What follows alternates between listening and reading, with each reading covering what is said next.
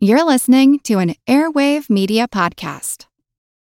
Are you looking for a podcast that your whole family can enjoy that asks the deep philosophical questions like Do trees fart? If you are, then you'll love Tumble, a science podcast for kids. I'm Lindsay. And I'm Marshall. Join us as we explore stories of science discovery from butts to animals, dinosaurs, astronomy, and everything in between. You'll love these stories and you'll learn something new. Find and follow Tumble Science Podcast for Kids wherever you get your podcasts or at sciencepodcastforkids.com.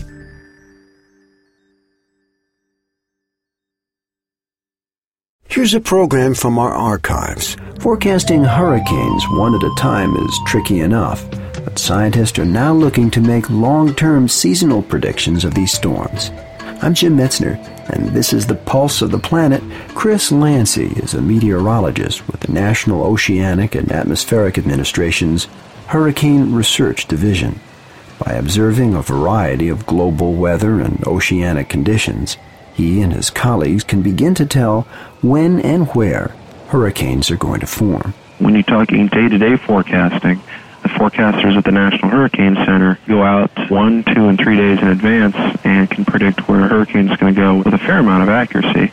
We also have been doing some work on seasonal forecasting of hurricanes, and for the most part, they've worked quite well. Even longer than seasonal forecasts, we're starting to perhaps have some skill at saying decade to decade. Long term forecasting involves careful observation of large scale trends.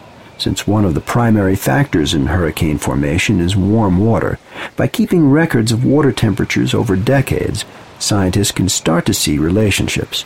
For instance, they've noticed that every 10 to 30 years, warm water in half of the Atlantic Ocean switches places with colder water from the other half. Well, when warmer water is in the northern Atlantic, we seem to get more hurricanes. This, plus many other factors, allows Dr. Landsea to make long term predictions. Our best assessment of the hurricane changes over the next 10 to 20 years or so are that we may be entering a regime of more active hurricane seasons, especially when you start looking at the number of the very strong ones. We've been listening to a program from our archives. If you want to hear more, check out our podcast. I'm Jim Metzner, and this is The Pulse of the Planet.